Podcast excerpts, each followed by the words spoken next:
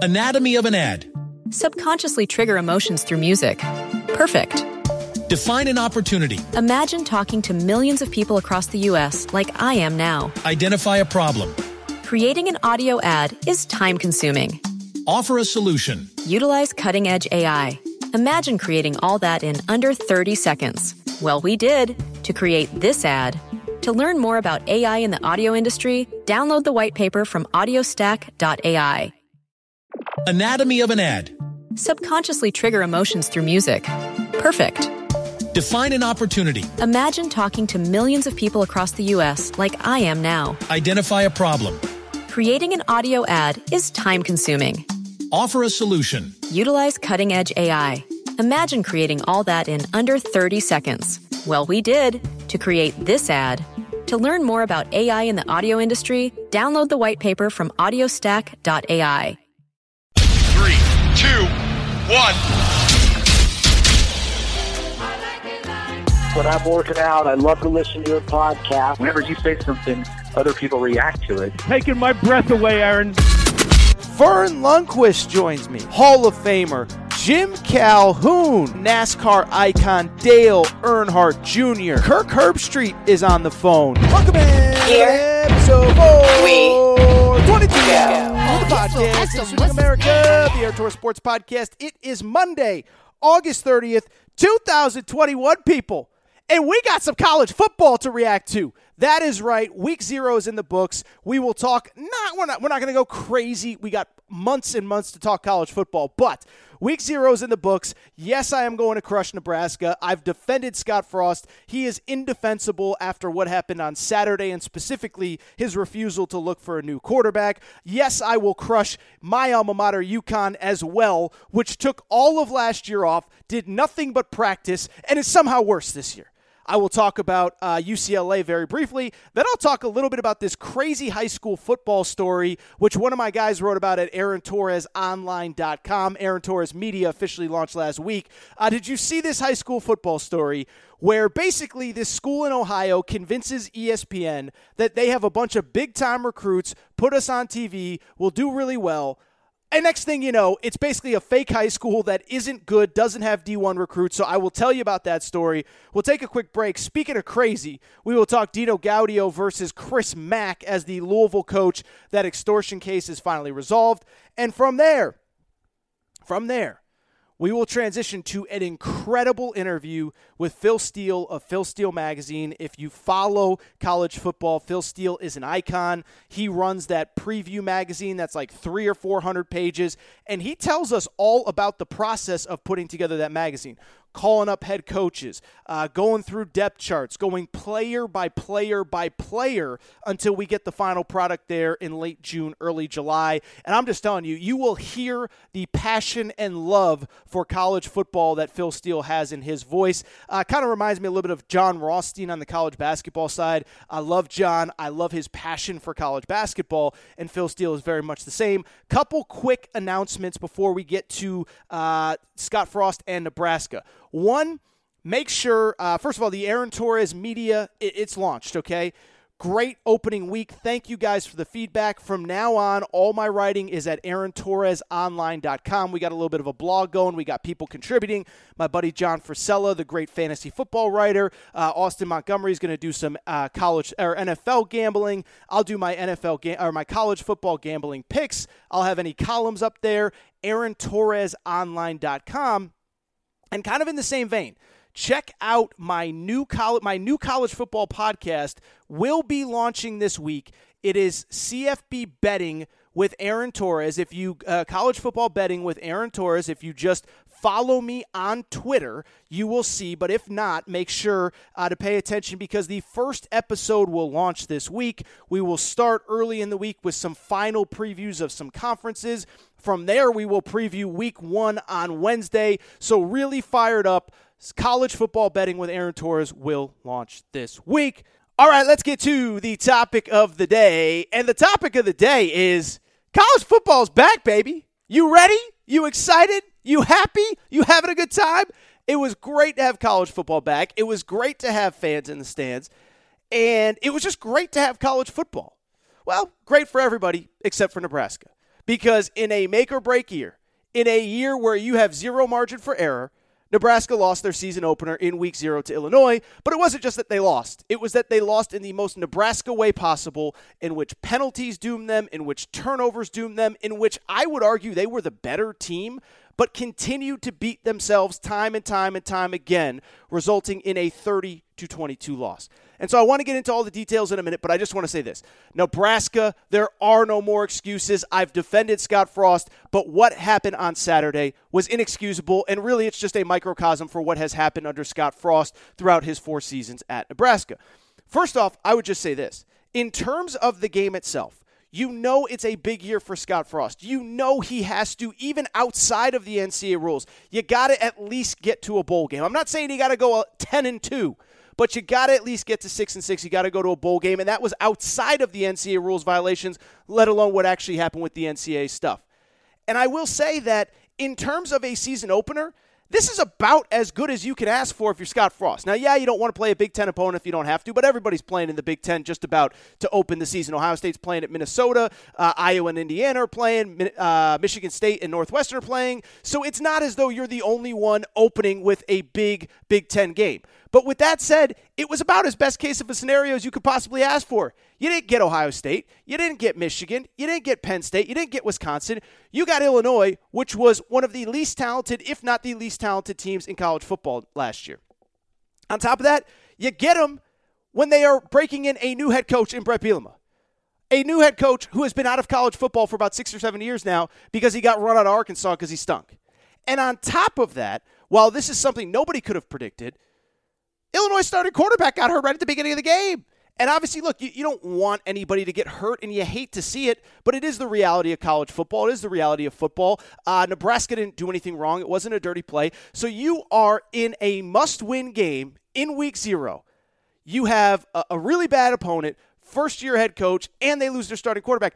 Doesn't get much better than that. And I would say to take it a step further, at least in defense of Nebraska, they did kind of look good at the beginning. Uh, they go up at one point nine to two, but even when they went up nine to two, you could start to see them doing kind of the dumb Nebraska things that they've always done, and you're kind of like they're leaving points on the field. This isn't good. First of all, score a touchdown, miss a PAT. Have the best kicker of the Big Ten, not great. Next possession, it's whatever it is, three to two or whatever. Or uh, yeah, I guess it's six to two at that point. Uh, you drive into the red zone. Adrian Martinez just misses a couple easy throws that he should have missed. Typical Adrian Martinez. You leave points on the field, settle for a field goal. So at that point, it's nine to three. On top of that, the next Illinois possession, they're driving. What happens? Interception. Nebraska has the ball. They can drive to go up 16 to 2. Instead, we all know what actually happened, which was on that play, on the interception, Nebraska had a stupid penalty in which the, the guy who, who sacked the quarterback jam, uh, slammed him into the ground. We know that's a point of emphasis. We know you can't do that. So not only is it not an interception, not only are you not driving to go up 16 to 2, instead Illinois gets a 15-yard personal foul penalty and then an extra 10 yards for taunting, tie the score, make it 9 to 9. From there, we know what happens. Adrian Martinez has the ball. He's driving, doing his thing. Fumble, return, touchdown. You're down going into halftime. You're down by two touchdowns in the second half before you rally, but fall short, losing 30 to 22. And when I look at this game, again, it's vintage Scott Frost. Everything that everything that could go wrong at the worst possible time does. And I'll just be honest. I have been a Scott Frost defender, but this game was vintage Scott Frost. There are no excuses. And as I look at his present and future with this program, if it doesn't work out, put aside the NCAA stuff, which we all know is serious and all that stuff. If it doesn't work out, he has nobody to blame but himself. And he has nobody to blame but himself for two very specific reasons. The first one, his team loses games because of self inflicted penalties and self inflicted problems. Now, I understand they're not at Ohio State's level. They're not at Wisconsin's level. They're not even at Iowa's level at this point. But they have lost a lot of winnable games because they just don't do the little things right. Bad penalties at the worst possible time, like the one that overturned the interception on Saturday. bad turnovers at the worst possible time, like Adrian Martinez's fumble, which we'll get into Adrian Martinez in a minute. Boneheaded plays, fumble to you know a bad snap on a on a drive where they had to score late. Bad snap pushes them back 20 yards. They end up making up for it. But it's like these are the simple, easy things that can be fixed. And when it's year four and they're not fixed, you know who that falls on? That falls on Scott Frost. That falls on the coaching staff. You need to be better. The second reason Scott Frost has nobody to blame but himself. How is it year four and you have not gotten a better quarterback than Adrian Martinez? And how about this? How is it year four and you've not gotten a better quarterback than Adrian Martinez in the transfer portal era? Okay? So I know a lot of you might not follow Nebraska on a day to day, week to week basis. That's fine. But guess what? Nebraska, we, Scott Frost and Adrian Martinez have been there long enough where we all kind of know Adrian Martinez's deal incredibly gifted naturally. Big, strong, runs, can take hits, but he makes dumb mistakes at the worst possible times. And we saw it on Saturday when he had the fumble, when they're driving, when they have a chance to, to basically run out the clock into halftime. And they gave Illinois seven points that they absolutely did not need to give Illinois. And it's all on Adrian Martinez. But at this point, I don't blame Adrian Martinez because that's who he is. I had a bunch of Tennessee fans, and I mentioned say he is he is the Big Ten's Jarrett Guarantano, the guy that would always turn the ball over at the worst possible time for Tennessee. And I don't think they're wrong. But at this point, you know who he is. How do you not have a better option? And I know last year he got benched for Luke McCaffrey and all this stuff, but we live in the transfer portal era. Think about all the guys from the portal that were available this offseason. I'm not going to name them all, but Tennessee got Joe Milton. Tennessee got uh, Hendon Hooker. Uh, McKenzie Milton, who was Scott Frost's former quarterback at UCF, was available. Uh, Will Levis, who ended up Kentucky, was available. I mean, think about all the guys that have entered the portal. And I know that some of them have ties. You know, Will Levis was probably always going to Kentucky. Um, and some of them have ties to a school or a program or whatever. But there Jack Coan, the starting quarterback at Notre Dame. There are so many guys that were in the portal. And it just cannot be year four. And you cannot still be relying on Adrian Martinez. You know who he is. He's not going to get the job done. And as I tweeted, and I'll tell you this I tweeted this and I didn't get any pushback. Nobody argued with me. So you know it was a good tweet if nobody was trying to argue with me on social media. But how in the transfer portal era, there is just no excuse for having a quarterback as bad as Adrian Martinez 4 years in and having no one else that is ready to potentially take the spot from him. And again, I know he got benched last year, but how do you not have anybody in the transfer portal era?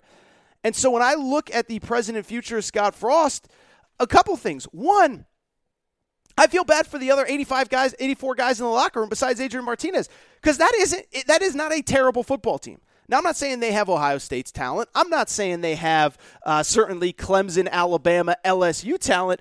But if you watch the game, I thought they were the better team. The D line was dominant early until Illinois got up and they could just lean on them and run the ball every play. The skill position guys were good enough. You have a couple nice running backs there. Markese Stepp, the freshman from, uh, well, Markese Stepp is the transfer from USC, but you had the freshman from Georgia, Ervin. Um, you had the big wide receivers. I mean, the big wide, the, the wide receivers came to play.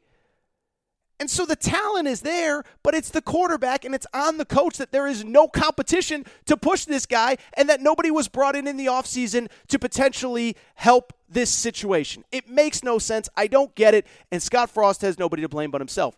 And I'll just tell you this I've said it before. I don't know what's going to happen with all the NCAA stuff. I think there's a reasonable chance it does not get resolved before the end of this season. And if it didn't, I thought Scott Frost, as long as he got to six and six and got to a bowl game, uh, Nebraska would be able to keep him around. But I don't know now because this was the game that you had to win. Look at the schedule for Nebraska. This is Nebraska's schedule for the rest of the year, by the way. They play Oklahoma in the out of conference at Oklahoma. Good luck with that. They play Michigan at home. They play Ohio State at home. Then they have from the Big Ten West a game at Wisconsin, Iowa, who's ranked, and Minnesota, who brings back everybody. And we know PJ Fleck can coach, not to mention even like toss up games like Northwestern, which won the Big Ten West last year. So you look at that schedule. They're 0 1 in a game that they probably played the second or third worst Big Ten team on the certainly on their schedule, maybe even in the entire conference. Second or third worst team in the entire conference. They just lost. And now you still have Ohio State, Oklahoma, Iowa, all ranked in the top 15. Ohio State and Oklahoma are obviously national championship contenders. You got Michigan. Say what you want about Michigan, but they at least got dudes. I don't know if they'll figure it out with Harbaugh. And Minnesota's a really good team. And so I look at this team. I don't think they're going to a bowl game. I don't think they're going six and six. And Scott Frost has nobody to blame but himself. It can't be year four, and you can't be beating yourself. And more importantly than that, not only can it not be year four and you can't beat yourself, but on top of that, it can't be year four, and you can't have no other quarterback ready to go other than Adrian Martinez. I feel bad for the team. I feel bad for the other 84 guys in the locker room because the head coach has let them down. And I'm just telling you, it is not getting any better for Nebraska. All right, let's get to a couple other week zero stories, and we won't spend a ton of time on the rest of this. One, I want to get to Dino Gaudio versus Chris Mack, but two, uh, we got plenty of time to talk college football here uh, over the next, uh, what, four, five, six months. But one game that was played, UCLA, we'll get to them in a minute. Did you see my alma mater, the UConn Huskies? Their triumphant return to the field on Saturday did not go as planned. And there's a little bit of backstory. I know I told you. Uh, I know I told you that uh, last episode. UConn was one of only a handful of teams that did not play at all last year. As a matter of fact, they were one of only two teams that did not play at all last year. The other one was Old Dominion. New Mexico State actually got in two games in the spring. So essentially, you had three teams that didn't play at all in the fall and two teams that have not played at all since the 2019 season. Yes, UConn is an independent. I don't want to hear it, though. Liberty got in 11 games last year. BYU got in 11 games last year. If UConn wanted to play a season, they could have last year. But they returned to the field, and I'm not going to lie. I was a little bit excited. Didn't think they were going to win. Fresno State is actually a legitimately good team, but I was hoping with a year off, maybe things would turn around. Maybe they wouldn't be the worst team in major college football, in FBS football. Yes, they are still technically an FBS team. Unfortunately, I was wrong. UConn played. Final score against Fresno State 45 to nothing. That is right. After two years off, after having two years to do nothing but practice and watch film, UConn lost 45 0 in their return to the field. And what makes it worse is that the 45 0 score really isn't reflective of how one sided this game was. It could have been a lot worse. Here are the facts on UConn's loss to Fresno State. And I'm sorry, this is the only time I'm going to talk UConn football all year. But I mean, how can I not talk UConn football after what happened on Saturday? Here are some of the stats for the game. They lose 45 nothing. Okay, that's pretty bad. 107 yards of total offense. 107 yards of total offense against Fresno State. We're not talking Georgia. We're not talking Clemson. We're not talking Wisconsin, who's got a good defense. We're talking Fresno State. They gave up 538, by the way, so they were outgained five yards to one uh, on the day two of 16 on third down, 2.4 yards per completion, which seems inconceivable.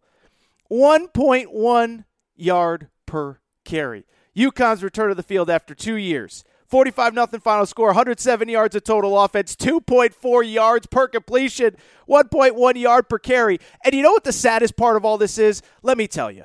I just said it a minute ago. Nobody thought UConn was going to be great this year. But Randy Edsall, that snake oil salesman con artist, okay, this guy should be selling used cars because Randy Edsall, all last season and all of this fall, you know what his sales pitch has been? His sales pitch has been yeah, we didn't play, but it is actually good for the program. It is actually good for UConn football to not be playing. Forget those pesky games because the best thing that we can do for this program right now is to actually sit this season out, learn the playbook, get bigger in the weight room. And I'm not making that up. That's not hyperbole. This is exactly what he said verbatim earlier this fall to the media on to the media in Connecticut. He said, "Put any game on. Really put those things on." And I think if you talk to the kids, they'll say, I feel so much stronger. I feel so much better physically, so much better from a mental standpoint, knowing things. So glad that they feel better, Randy Edsall, okay? Because I can only imagine what would have happened if we had actually played last year, if they didn't have all that time in the weight room, if they didn't have all the time uh, working on the playbook. Can you imagine how bad it would have been if they didn't have all of last year? So, yes, I'm yelling and screaming. I'm fired up. I promise. No more yelling and screaming. But let me just say this. The Randy Edsall era 2.0, it's over. It's worse than Space Jam 2. It's worse than Weekend at Bernie's 2. It's worse than The Hangover 2. Uh, it, it's just it's it's it's awful. And the crazy part was when I was at UConn. UConn was actually a respectable program, and Randy Edsall was actually believed to be like one of the really solid up and coming coaches in college football. I understand it's UConn. I understand it has its limitations, especially since they've gone independent. But here was what Randy Edsall did in his final four years at UConn the first time around. He went nine and four in 2007, eight and five in 2008, eight and five in 2009, and eight and five in 2010. Four straight bowl games, capped by the Fiesta Bowl in 2010. Fast forward to what is going on now. And by the way, when he was there, he also, it wasn't just that they played in the old Big East football conference, like they produced real pros. Dan Orlovsky was there uh, for one year while I was there. There was a guy named Darius Butler who played about seven, eight years. I actually just did a UConn alumni panel with Darius Butler. Tyvon Branch played in the NFL for seven, eight years. Kendall Reyes, Anthony Sherman, who still plays for the Kansas City Chiefs. I could go on and on and on and on and on. It was a respectable program. It wasn't Clemson. It wasn't Alabama. It wasn't Ohio State. It wasn't Georgia, LSU, Florida, Oklahoma, but it was respectable. It was like Northwestern. It was like uh, uh, uh, uh, Washington State. I don't know. It wasn't this though. Here is what Randy Edsall has done since he came back: three and nine, one and ten, two and ten. Last year off, zero and one, so far this season, which means for those keeping score at home, 6 and 31 for Randy Edsall since he came back. And you know what? Again, the stats are even worse when you actually break them down than they look on paper. Because of those six wins, here are the six wins that Randy Edsall has. None last year because they opted out of the season. 2019, they beat Wagner and UMass. Not exactly a run through the SEC West. 2018, one win against Rhode Island. His first year, 2017, when he inherited a bunch of players from another coaching staff, beats Holy Cross, Temple, and Tulsa.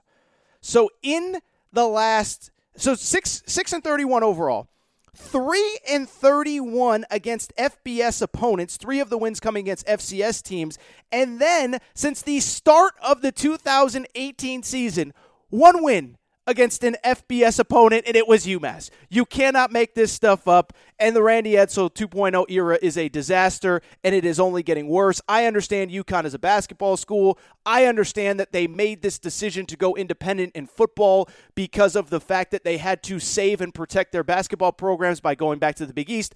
I truly believe it was the right decision. At the same time, let me also say I don't care how bad the finances are. I don't care what it is. I wish I had the money to personally buy Randy Edsall out of his contract because it is not working. It will not work. He is not the guy to get this program to any level of respectability going forward. And again, don't tell me it's because they're an independent. Hugh Freeze had Liberty at 10 and 1 in year 2 over there, okay? And I'm not saying we should be 10 and 1. I'm not saying UConn should be uh, uh, uh, you know in the top 25. But can you get me a coach that can go five and seven? Can you get me a coach that just every once every four or five years can get me to six and six and a crappy bowl game? That's all I'm asking for. It's not too much. The good news. UConn's schedule does lighten up from here. Oh, wait a second. No, it doesn't. They play at Clemson November 13th uh, in what will likely be the biggest point spread in the history of college football. So, yeah, how about my UConn Huskies? All right, let's wrap on a couple other topics. Uh, first of all, UCLA dominant hate to brag. I told you they'd be good, and, and I really shouldn't brag. I don't I don't want to do the Torres thing where I give myself too much credit. They played Hawaii. I think Hawaii is actually probably a little bit better than we realize. But at the same time, uh, UCLA looked really good. They were up uh, 24 to 3 after the first quarter, 31 to 3 at the half, final score 44 to 10. Uh, and I, I, just think they're going to be a really good team this year. I saw Kirk Herbstreit said he believes they will win the Pac 12 South. I've seen others hype them up. And I'm just telling you, I think this is finally the year that Chip Kelly has this thing turned around with 20 starters back. And as I told you uh, on the last episode, or I believe it was last week at some point, they went 3 and 4 last year, but they had USC beat, which was 5 and 0 during the regular season. They had Oregon. They, they easily could have beaten Oregon at Oregon in a game up there. And so I only bring it up to say Chip Kelly has, uh, unlike Scott Frost, Chip Kelly has this thing going in the right direction. It will be fascinating to see what they do against LSU this week. Obviously, I know I said it right off the top of the show, but LSU traveling uh, to LA early, trying to evacuate Louisiana. And again, to everyone in Louisiana, to anybody who knows anyone in Louisiana, Louisiana. I hope everybody's safe.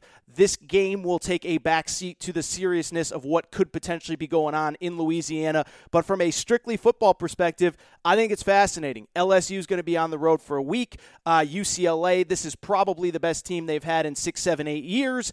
Uh, and we'll see. We'll see if they're legit. But for the Pac 12, I will tell you, if they want some credibility on the national level, they got to win some of these out of conference games. Oregon plays at Ohio State, Washington plays at Michigan, UCLA obviously hosts LSU. So the Pac 12 is going to have plenty of opportunities over the next couple weeks to prove just how good they are. By the way, Shout out to your boy Torres, who got absolutely dragged because of a UCLA take on social media. Uh, it was really funny. Obviously, if you watch the game, you know they showed some very not flattering pictures of the Rose Bowl during that game. And during that time, everyone was saying, oh, UCLA, worst fan base in America. Oh, Pac 12 football, nobody cares. And I can't really deny that the passion for Pac 12 sports and Pac 12 football doesn't match the Big Ten or the SEC, and certainly most of the Big 12. But I tried to defend UCLA and the Pac 12 on social media on Saturday and got destroyed, okay? So, first of all, understand UCLA is on the quarter system. UCLA does not have students on campus yet, okay? So, that is one element of this. You have 35, 40,000 undergrads, none of which are on campus, none of which are coming to the games as of right now. And two, what I said was for people who don't know the layout of geography, the, the layout and geography of LA, UCLA is actually a full probably hour or so from the Rose Bowl where they play. And that is probably without any traffic. If you have traffic, which you're going to have on a local game day, uh, we're talking now potentially an hour and a half, two hours, depending on what part of LA you're coming from. And from campus specifically, you're probably talking at least an hour, 15 hour, 20 in traffic to go through LA. And so I said that, and all I said on Twitter was very simply uh, UCLA will never draw a crowd unless one of two things happens. They're either really, really, really good, if they are also potentially playing a really, really, really good team like LSU this weekend, or three if they're playing UCLA. Those are the only times UCLA is going to have fans in the stands, a full house at the Rose Bowl. And when I said that, I got destroyed on social media because everybody, and I think you guys were mostly right, was like, bro, we drive from all over to go see our team. And so I had people, I had like Iowa State fans seem to be the most offended by this for some reason. Iowa State fans were like, oh, you know, I drive for six hours to go to Ames on a Saturday. Uh, Kansas State fans got involved. Everybody was just tearing up your boy Torres. So probably not the greatest take on my my end, but UCLA takes care of business uh, against uh, UCLA takes care of business against Hawaii. They will play LSU on Saturday, and again, we hope for safe travel for the LSU football team, and frankly, we just hope for safety across the Louisiana region with the hurricane coming in. All right, last little story from the football ranks, and it's not really a college football story. It's it's more of a high school football story, but it's so good I have to tell you this story. Did you see this story about ESPN basically getting duped by putting a fake high school football team on their airwaves over the weekend? Uh, one of my guys wrote about it Aaron Torres online. Incredible story. So let me give you a little bit of background, okay? So obviously, look, it's it's that time of year. Football's ramping up, and usually what ESPN does is they usually use this this last full weekend before college football really kicks off, and they put on a bunch of really good high school games. So we get high school games this weekend, we get the launch of college football next weekend, and then the week after that, we get the NFL. And so on Sunday, ESPN has a game matching up IMG Academy and Bishop Sycamore from Ohio.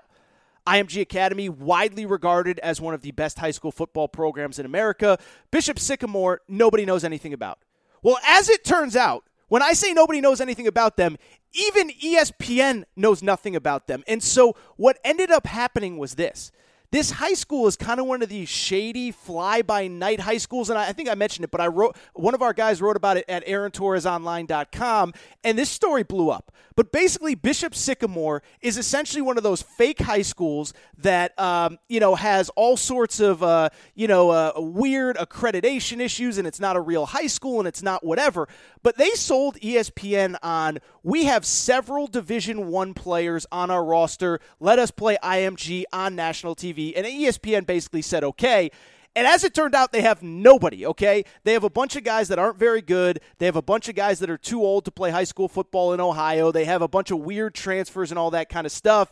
And what ended up happening was during the game, During the game, ESPN's broadcasters basically said, look, we were told by this school that they have all these D1 prospects. We got here. We have checked our own recruiting database. We have checked other recruiting databases. We can't find a single player on this roster in any of the databases. And we were basically lied and we were basically duped. And then they went so far as to say it was a blowout. I think the final score was like 44 to nothing or something like that.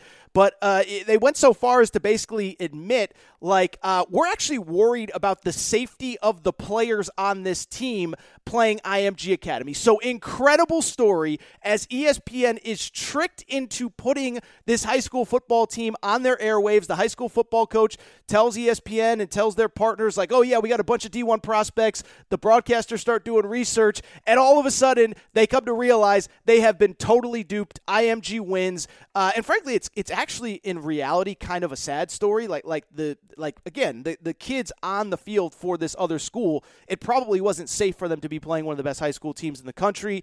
The way that I understand how this happened, and again, you can read about it at AaronTorresOnline.com, but basically what happened was I guess ESPN has kind of a third party that organizes these games for them and the third party never really looked into this school and that is how you get Bishop Sycamore against IMG Academy on ESPN. ESPN duped into putting a fake team on their airwaves. All right, what I want to do now, take a quick break. I do very quickly want to get to the Chris Mack Dino Gaudio stuff. And it happened on Friday. We don't have to spend a ton of time on it, but it was just a wild, wild, wild story. We got the audio of the alleged, not even alleged, it, it, it happened, but the extortion attempt by Dino Gaudio. So what I want to do is take a quick break, just spend five or 10 minutes talking about that, and then we will get to Phil Steele.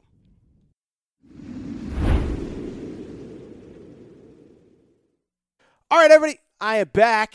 Uh, good to be back. Good to be back. And and one thing about this show, I, I have told you over the last couple weeks, is that yes, we are going to transition into college football, but if there's ever a college basketball topic that is relevant, I am absolutely going to discuss it with you. And we certainly got one of those over the last couple days as we finally got resolution to a topic that we've actually been talking about on this show. We've probably hit on it at least two or three times. And it's been going on for about two, two and a half, three months. And that is the attempted extortion of Louisville head basketball coach Chris Mack by his former assistant Dino Gaudio. That is right. Never a dull day with the Louisville basketball program. And as I said, on Friday, we finally got a little bit of closure to it. Uh, Dino Gaudio was actually found, uh, was given probation in the case, so he will not serve jail time. Chris Mack actually got a six game suspension because, in the process of being extorted, Dino Gaudio, his assistant coach, revealed that there had been some very minor NCAA rules violations violations. But that's not really why we're talking about it. Why we're talking about it is because we got the audio of Dino Gaudio. Say that 10 times fast. I guess the word uh, audio is in Dino Gaudio's name, but we got the audio of Dino Gaudio attempting to extort Chris Mack. And my goodness, you talk about just uh, audio gold unbelievable. I posted it on AaronTorresOnline.com. A lot of you commented on it, saw that, saw it, all that good stuff. And so let's break it down. And so it's a little bit of backstory you know, first of all, uh, Louisville coming off a very disappointing season. They finished 13 and 7 overall in this crazy COVID year, have three or four games canceled because of COVID. As a matter of fact, you know, Gaudio actually talked about it on the recording. Hey, basically, if we uh, if we play those games, we're in much better position. But they finished 13 and 7, and they're actually the first team left out of the NCAA tournament, meaning, yes, they are team number 69 in a 68 team field. After that, Chris Mack decides, you know what? We got to shake things up. Things are not going how I planned. And he decided to fire two assistant coaches. One of them is Dino Gaudio, the man who later attempted to extort him, but a guy that he has a long 30 plus year relationship with dating back, uh, you know, to the time that Chris Mack was a high school basketball player and Dino Gaudio actually recruited him. So Chris Mack gets the job at Louisville. Uh, at that point, he actually hires Dino Gaudio as an assistant. Dino Gaudio was the former head coach at Wake Forest, gets fired. He's working at ESPN forever. And as best I could tell, Chris Mack hired him kind of as a favor. Didn't seem like there was a long list of suitors for Dino Gaudio to get him back into coaching, but he comes back and coaches at Louisville. But after a couple lackluster seasons, they missed the NCAA tournament this year. Chris Mack decides he wants to shake up his staff. Well, Dino Gaudio, who is a year and a half from retirement age, about to be 66, he's 64 now, I guess. Oh, he is not having it. He is not having Chris Mack fire him a year and a half before his retirement comes up. And so he storms into Chris Mack's office and demands that he be paid through the end of his contract, which again runs another 18 or so months.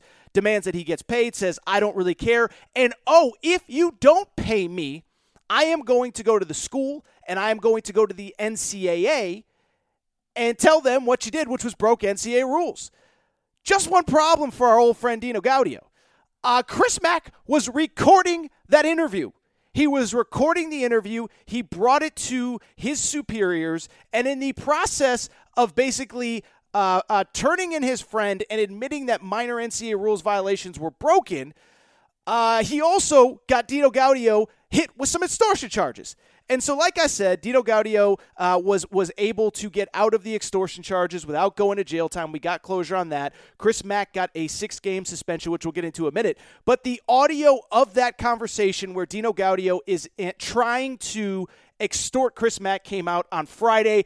It was incredible. Okay, first of all, Dino Gaudio don't know his background. Not going to generalize or stereotype this guy thought he was really like he thought this was the Godfather, and this is how it's going to get done, and this is how it's going to go down. And again, if you have not heard the audio, go to AaronTorresOnline.com. We have the audio up over there. But if you have not heard the audio, basically Dino Gaudio goes in and says, "Look, this is how it's going to get done. You're going to do it my way, or we're going to have problems." And Chris Mack is just like, "Oh, okay." Um, and and Dino Gaudio uh, goes off. He goes crazy. Honestly, he sounds like kind of a deranged person. I'll be honest. And I actually feel bad. I mean, he references the fact that the last time this happened, I was a good soldier and this and that, and I got screwed. It's not going to happen again. I assume that was when that was when he was fired at Wake Forest uh, back in I believe it was 2011. And it is worth noting, Dino Gaudio took over for Skip Prosser, who was of course the late head coach who passed away uh, very unexpectedly. I believe he had a heart attack in the middle of the summer. Dino Gaudio takes over. He actually did a pretty good job as the head coach at Wake Forest. He took them to two NCAA tournaments and ends up getting fired. Wake Forest has never been the same since, so maybe he got the last laugh in all this. But in the conversation with Chris Mack, he basically says, like, look, I got screwed last time. Aaron, you know, I, Aaron Torres, assume that means that that was when he was at Wake Forest. Like, I ain't to get screwed again. I don't care where I get the money. You better get me my money, though. Again, he says that we I know of NCAA rules violations. The NCAA rules violations, as I said a minute ago, were minor. They were basically they had student uh, uh, graduate assistants working out players, which is illegal. Uh, we've talked about it. We talked about it uh, uh, a few episodes ago. Listen, I'm not saying that we need to give Chris Mack a pass for breaking the rules.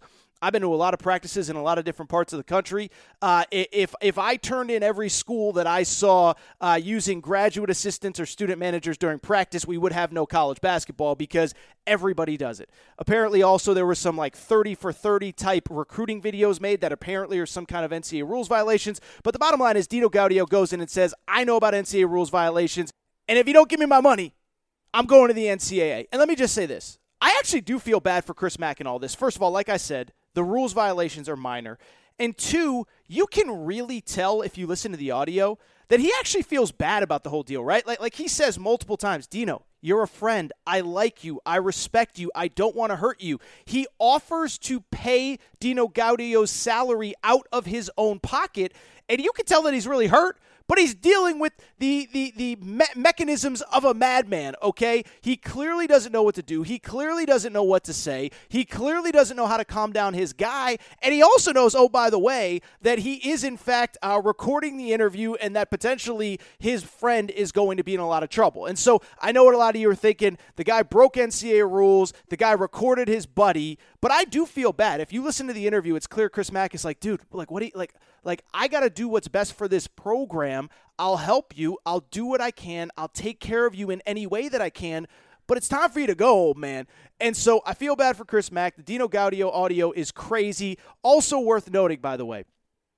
Also worth noting, Dino Gaudio had two great quotes in that audio. The first one, he calls Louisville's AD a toad. Incredible. I mean, I don't I, I don't know the last time that I've heard anyone use the term toad in a derogatory sense.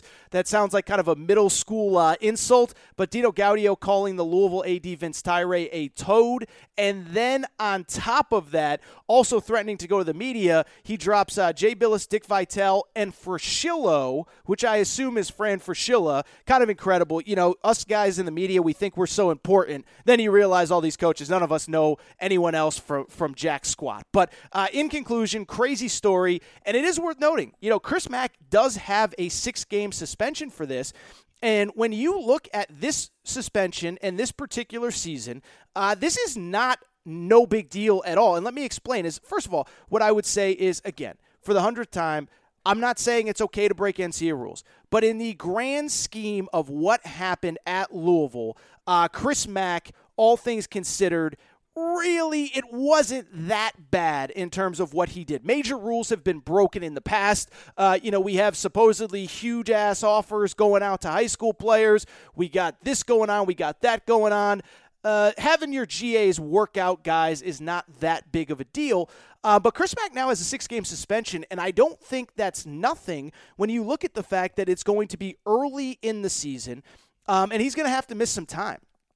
And not only is he going to have to miss some time, I think you could tell by listening to the audio and then also just in general.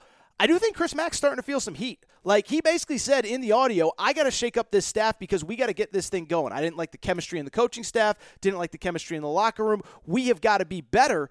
But I'm telling you, they're starting to, he's starting to feel a little bit of heat, I believe, in that Louisville market. And is it fair? Is it unfair? I don't know. I've dealt with him a few times. I still think he's a really, really, really good coach, but I don't think there's any doubt that right now things are not going the way that anybody thought. Uh, his first year, they miss, they make the NCAA tournament, lose in round one. That's not his fault. He was kind of in that middle ground. It was two years after Pitino left. They had David Padgett for one season, and so I don't blame him for that. And then in 2020, they had a team that finished second in the ACC, and the NCAA tournament gets canceled. But last year they go 13 and 7. And right now there's just no real momentum on the recruiting trail where they, they, they haven't recruited the way that they want. Uh, they did get some nice guys in the transfer portal, but you start looking at teams going into next season, and there is not a reason a lot of reason for excitement when it comes to this Louisville team. There are a lot of really good teams in college basketball this coming season. I've talked a lot about them. Uh, uh you know, Gonzaga's awesome. UCLA's awesome. Memphis is awesome. Texas is awesome. Kentucky's awesome. Alabama, Arkansas, Michigan. I mean, I'm going to miss a bunch. North Carolina, Duke. Louisville's a team that when I did my most recent top 25 after Emoni Bates committed, Louisville not only did not make the top 25, they didn't even make the top 30 after that. And I think you're looking at, at best, a bubble team this year going into the NCAA tournament. And so if we come out of 2021 2022 without an NCAA tournament for Chris Mack, that is now four years without a tourney bid. Now, granted, one of them would have happened in 2020 had there been an NCAA tournament, but that was with Rick Pitino's players. That was with, uh, uh, you know, guys mostly that he didn't recruit.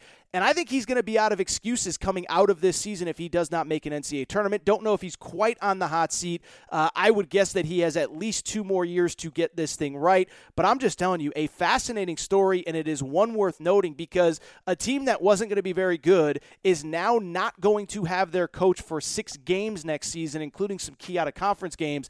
And it is going to be absolutely fascinating to watch. All right, what I want to do now, I want to take a very, very quick break, and I want to come back with Phil Steele from the Phil Steele magazine.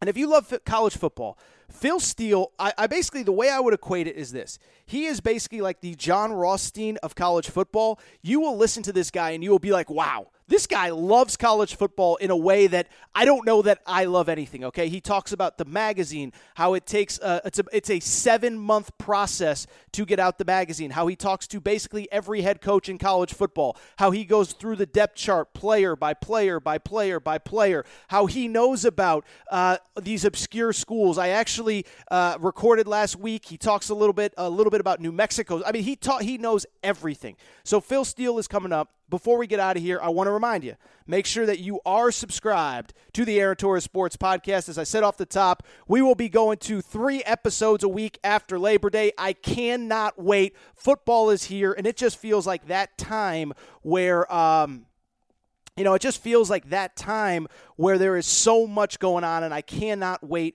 to keep going. Uh, so make sure that you are subscribed because we are having good times ahead. As I said, the debut of my college football gambling podcast will be later this week. So make sure you're following Aaron Torres online.com for details on that. Uh, but other than that, you know, just just a, bit, a college football season coming. Make sure that you are subscribed to this show iTunes, Spotify, uh, the Podcast Addict app. If you have an Android, the Podcast Addict app is the way to go. Podbean, Spotify, uh, as I just said, TuneIn Radio, wherever you listen to podcasts. Make sure to rate and review the show. Go on the Aaron Torres page and rate and review the show. It really does help us move up those charts. And make sure you're following on social media at Aaron underscore Torres, at Aaron Torres Pod, Aaron Torres podcast, uh, uh, uh, Aaron Torres podcast questions at gmail.com. If you have any questions, Aaron Torres podcast questions at gmail.com. If you have any questions, but that is all for this segment of the show. It is time to get to Phil Steele. I will be back Thursday. Look out for the college football gambling podcast. It is coming. Let's get to Phil Steele.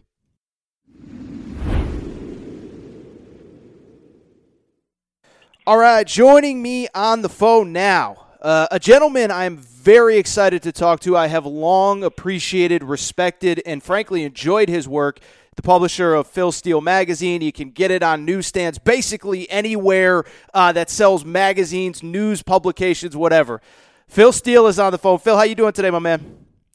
You know, I am doing great, Aaron, and uh, so much better now than this time last year when we were wondering if we're even playing football. So it's uh, definitely exciting. We're to have fans in the stands, and uh, we know no schedules for all the teams as opposed to last year when the schedules were changing on a weekly basis. Uh, I remember, yes, I, I remember various. Uh, first of all, uh, you know, I don't want to reflect back on last year, but uh, you, anyone who has seen your magazine, 350 pages. I mean, this thing is as in depth as anything that I have ever seen in terms of preview magazines.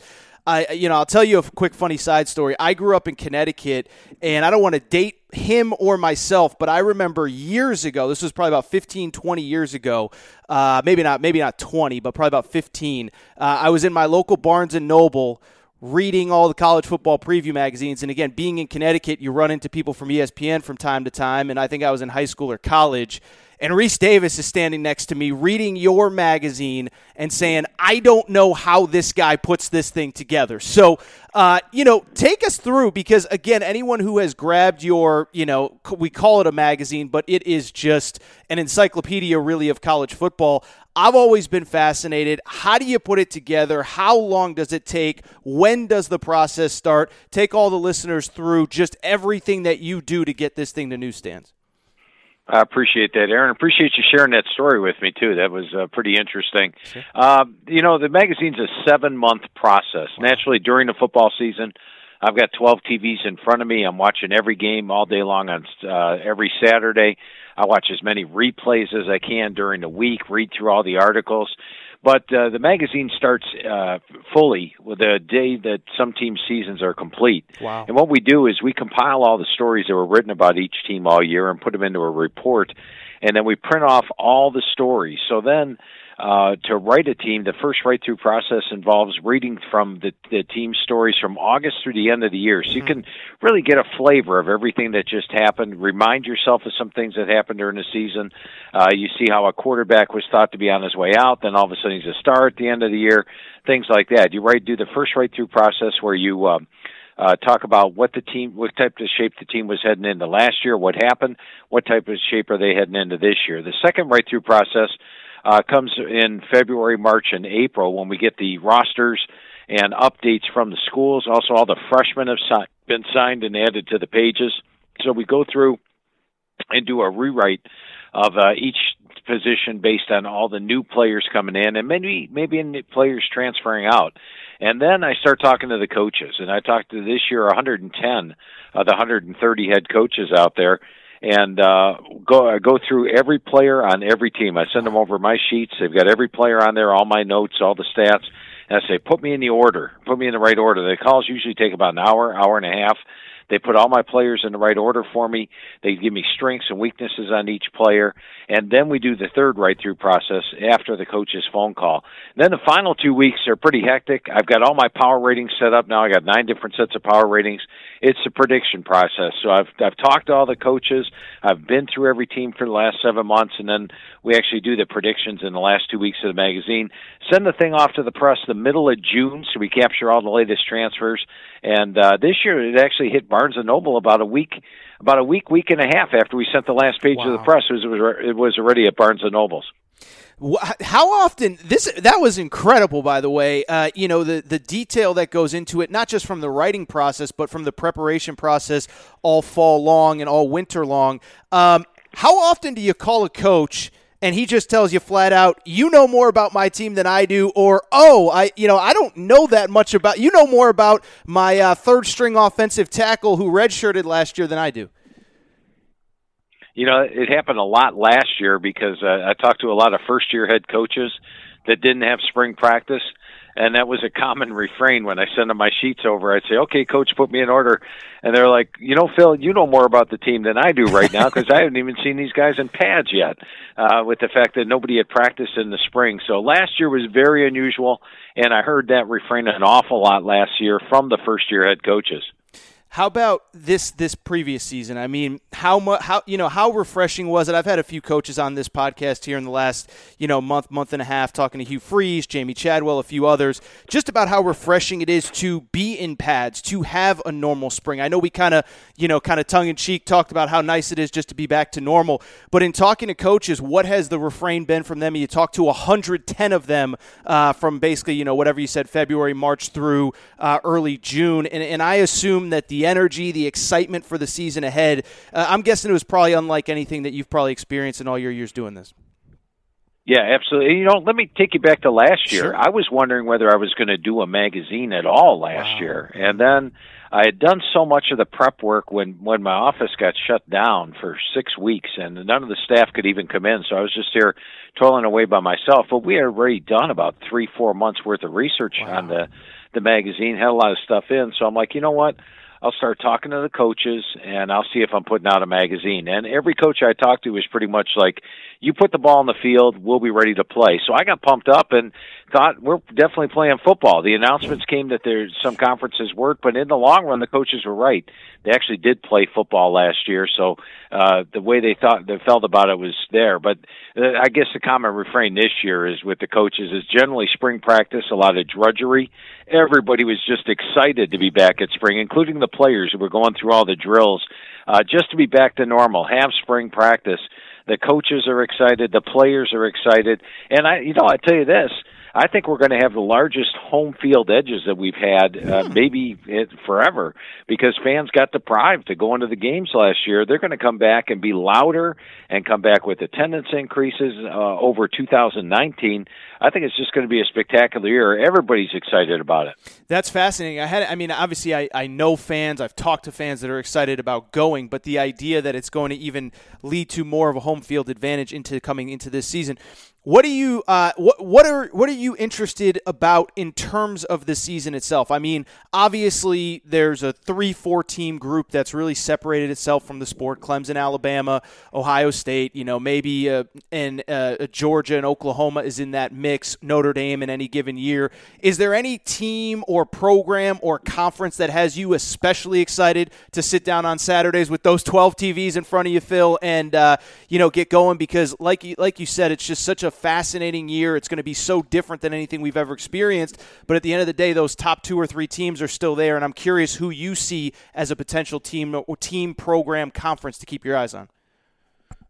Well, I tell you, Aaron, I am a, a true college football fan. That's all the only sport I follow. So I get excited uh, when week one when TCU is hosting Duquesne. Okay. I'll be watching that and excited about it. So I'm excited about every single game that's out there. But uh, I think the one, uh, a couple things to look at, maybe the overall, you know, take it from a, a, a higher view, would be that uh, the four teams that made the playoff last year, uh, all have just nine, ten, or eleven returning starters, and all four lose their starting quarterback. Phil, and talking to the I coaches this for- year, can I jump in the for a common second? refrain was that you know, Phil, generally we we struggle to get it too deep going in the spring, and this year we were able to run three full teams. Almost every school has 15, 16, Yes. 17, all the way up to 20 returning starters coming back. They're all deeper than they've ever been before.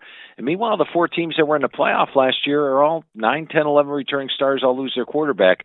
So I think the pack is going to catch up to the big boys this year, and maybe we don't necessarily see the same four in there, but you know, for the uh, magazine, I, I went with chalk. I went with Alabama, Oklahoma, Clemson, and uh, Ohio State as my final four. See, that's really interesting, and it's something I've noticed in my prep work too. And for people who don't fully understand, but the you know the the NCAA giving teams the waiver where players can use an extra year of eligibility at a place like Alabama, Clemson, Ohio State where you're traditionally losing so many guys with NFL potential. Those guys are you know those schools are losing a lot of guys because obviously they can go get paid make a lot of money to do it in the NFL and that's something that I noticed too and I hadn't really correlated the two is that um, you know whether it's it's the quote unquote you know middle of the pack teams in certain in conferences you know I think Wake Forest was one that came to mind that I remember. I seem to remember 17 18 19 starters coming back and I've really noticed it at the group of 5 level Phil. So that's something just to think about. That that's really interesting that I hadn't considered is that that the, the gap for at least this one season, maybe two, three seasons with this extra year of eligibility may be narrowing. I hadn't considered, like I said, I hadn't correlated the fact that you're absolutely right. There's just so many teams that, as you said, 17, 18, 19 starters back, but the Ohio States, Clemsons, and Alabamas aren't necessarily those teams. Yeah, and it's interesting that you brought up Wake Forest because when I talked to Coach Clawson, going over the team with him, uh, he mentioned that they had struggled at the end of the year the past few years. And if you go back and take a look at the last uh, five years, uh, I believe they've lost 10 of their 15 games in the final three games the last five years. And he says a lot of that is because they haven't had the depth to overcome the amount of attrition that you have during the course of a season. Everybody gets beat up during the year, everybody suffers injuries, but the teams with the least amount of depth probably feel it the most at the end of the year. And then he said that this year he felt the team went three, four deep, and that maybe this year they wouldn't wear down at the end of the season like they have the last five years. So that's going to be something very interesting to look at. So, who are some of those other teams in the, the Power Five structure that we're not saying they're going to go 11 and 1 and compete for a playoff, but, you know, in your mind might be better than expected uh, simply because of the fact that they do have added depth, they do have added experience with that extra COVID waiver? Well, I'm going to throw three teams out at you that I think no one is expecting necessarily to be in the playoff situation that all have a surprisingly good chance of getting there. Uh, the first one is Texas A&M, and with Texas A&M, uh, last year they were my number one surprise team. They were coming off a five-loss season. My number one surprise team is a team that uh, is not in the preseason top ten that I think has a shot of making the playoff. A&M nearly got there. The end of the year, there was here was Selection Sunday. Ohio State or Texas A&M. Ohio State got in. A&M just missed out. Now they lose four starters on the offensive line, but Coach Jimbo Fisher told me that he felt this year's offensive line is actually uh, more talented than last year's, and in fact, he told me that all five offensive linemen are NFL caliber guys. Meanwhile, last year, the four guys they lose, only one of them got drafted, so it is a more talented offensive line. And if that unit comes together by week six when they host Alabama, I give them a shot of winning that game. And if they win that game, they have an excellent shot at bursting into the playoffs this year. So keep your eyes on A and M. They'll have that College Station home field advantage, and I like Haynes King, their quarterback. I think he's going to have a really good season this year. They've got an outstanding defense. They had the best defense in the SEC last year. Look out for A and then two long shot teams for you that really have the talent and the schedule to potentially run the table. The first one is Wisconsin. Now, Wisconsin only averaged 3.9 yards per carry last year. They usually average five or six yards a carry. And part of the reason was an inexperienced offensive line. Part of the reason was they didn't really have a feature running back. They were replacing a two-time uh, a couple thousand yard rusher. And uh, what happened was Jalen Berger started to emerge at the end of the year, but this year they've got what I call four VHTs, including Berger. Uh, so I think they're going to have a much improved run game with a more veteran offensive line. Also, their quarterback Graham Mertz hit 20 of 21 in the opener last year, and then uh, had COVID and missed a couple of weeks of practice and wasn't really quite the same the rest of the year. I think he'll be one of the better QBs in the country this season. The defense is going to be strong as always, and then when you look at their schedule, their four Big Ten road games are all against teams that had losing records last year. Uh, Notre Dame is a game which is a neutral site. They're a one and a half point favorite. They could very well be favored in all 12 games this year. And if they get to the Big Ten championship game against Ohio State, keep in mind in both 17 and 19, they gave Ohio State all they wanted. So they are a team that could sneak in to the national title picture. And then the other one would be the Washington Huskies. And I know Washington was picked fourth in the Pac 12. I don't even think they're in the preseason top 20 in the AP. But what I like about Washington is they have a big offensive line, averages about 328 pounds per man, a deep set of running backs. They've got two veteran QBs. Uh, one of the better uh, tight ends in the country in Cade Otton. And then defensively, Jimmy Lake always produces a great defense. The last two years, he's had just two and six returning starters. This year, he's got eight starters back on D. They'll have a top notch defense. Now, as I mentioned, I think home field's going to be huge this year. Well, the schedule wise, they avoid USC and Utah, the top two teams out of the South. Their toughest two games all year are Oregon and Arizona State. They get them both at home. So I've actually got Washington favored in all 12 games this year. And back in 2016, they were my number one surprise team, and they made the playoff that year. So watch out. Keep your eyes on the Huskies this year. If you cannot hear the passion for college football in Phil Steele's voice, and this does not make you run to your nearest grocery store or Barnes and Noble to get the Phil Steele magazine, I, I, don't even know what to say, Phil. So that was incredible. You brought up something interesting that we talked in a moment ago about the idea of how COVID impacted practices and spring practice last year and the fall last year.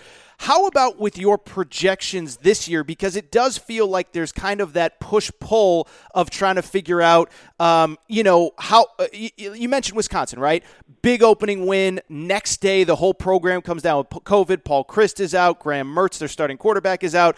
Um, you know, there there is no practice for two or three weeks. So, just how in your own projections, not just putting together depth charts and all that stuff, but in actual trying to figure out who you like, who you don't how did COVID factor in? Because that's such a variable that we've never experienced before, we'll never experience again. But there were teams that got 11, 12, 13 games in last year, and there are teams that got uh, two, three, four, or in the case of my alma mater, UConn, zero. Well, I'll ask you about them in a second. But, um, you know, how did COVID factor into how you projected this coming season?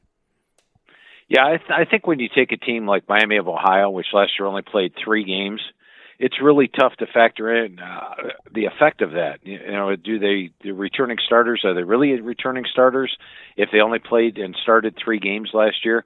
As you touched on, there were some teams that you know Coastal Carolina is a team that got in every spring practice last year. Guess what? Coastal Carolina went from last place all the way up to running the table and uh, uh, having an undefeated season, winning the uh, Sun Belt title. So it's uh, it was one of those things where you do have to look at that. Now, I always have uh, analytics in the magazine where I say, okay, last year this team benefited from double digit turnovers. So they've got about a 75 to 80% record of not getting those breaks this year. Yes. They'll probably be a little bit weaker. And vice versa, teams that had double digit negative turnovers will likely not turn it over as much and have a better record this year. You can go through all the different categories I put. One of them is starts lost to injury. And that's how I would chalk up a lot of the COVID stuff. I, I had a, I have a blog on philsteele.com uh, which goes over all the starts lost to injury last year, and you could see teams that had very few starts lost to injury, and there were other teams. Uh, right at the top of the list was a, a team like Southern Miss, which had 75 starts lost to injury last year. And they not only had 75 starts lost to injury, they lost their head coach after week one. Then they lost their interim head coach wow. the fifth week of the season. So you got to think a team like that, which had absolutely zero luck and only won three games, we'll have a much better season this year.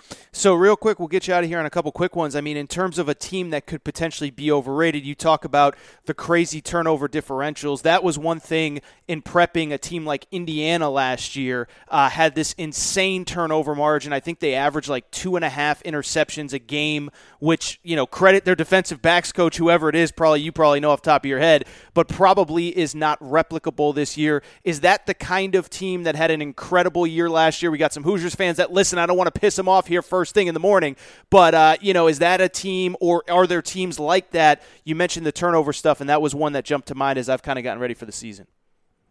Yeah, the the potential is there, especially when you look at the schedule that Indiana plays this year. Now, I do think Indiana is a very talented team. They've got an outstanding secondary, outstanding linebacking corps. Michael Penix, if he stays healthy, uh, one of the top quarterbacks in the country, uh, and I like their offensive line as well. But they do have to play at Iowa, at yeah. Penn State, Ohio State at home those are three games they're going to be an underdog in. So I don't know if they're going to be able to get as high as they did last year.